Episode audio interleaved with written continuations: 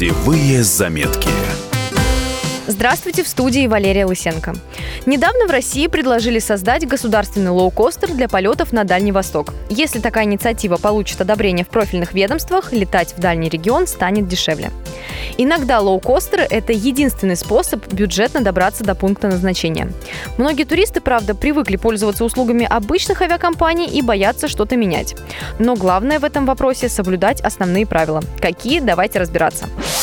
Перелет лоукостером предполагает отсутствие багажа. В стоимость недорогого билета входит только ручная кладь.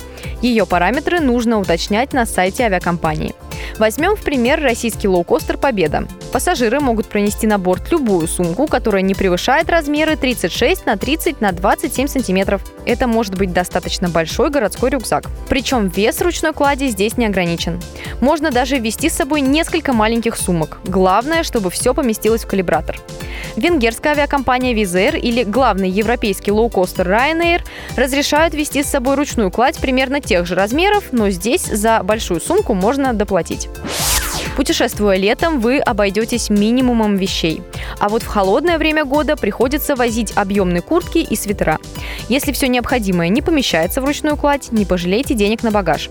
Оплатить его лучше до регистрации, так вы прилично сэкономите.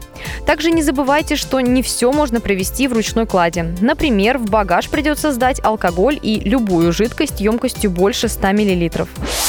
Покупая дешевые билеты, проверьте место расположения аэропорта. Часто лоукостеры прилетают в воздушную гавань, которая находится в отдалении от крупных городов. Для путешественников это означает дополнительные расходы. Например, я добиралась из Вильнюса в Осло компании Визейр, но самолет прилетал не в саму норвежскую столицу, а в небольшой городок в 100 километрах от нее.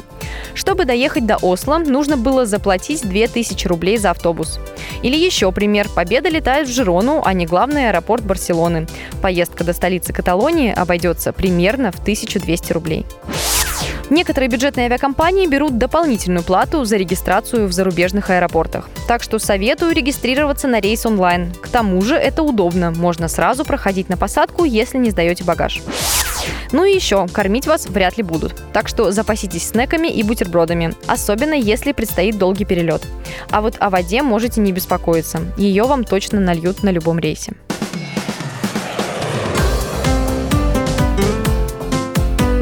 Путевые заметки.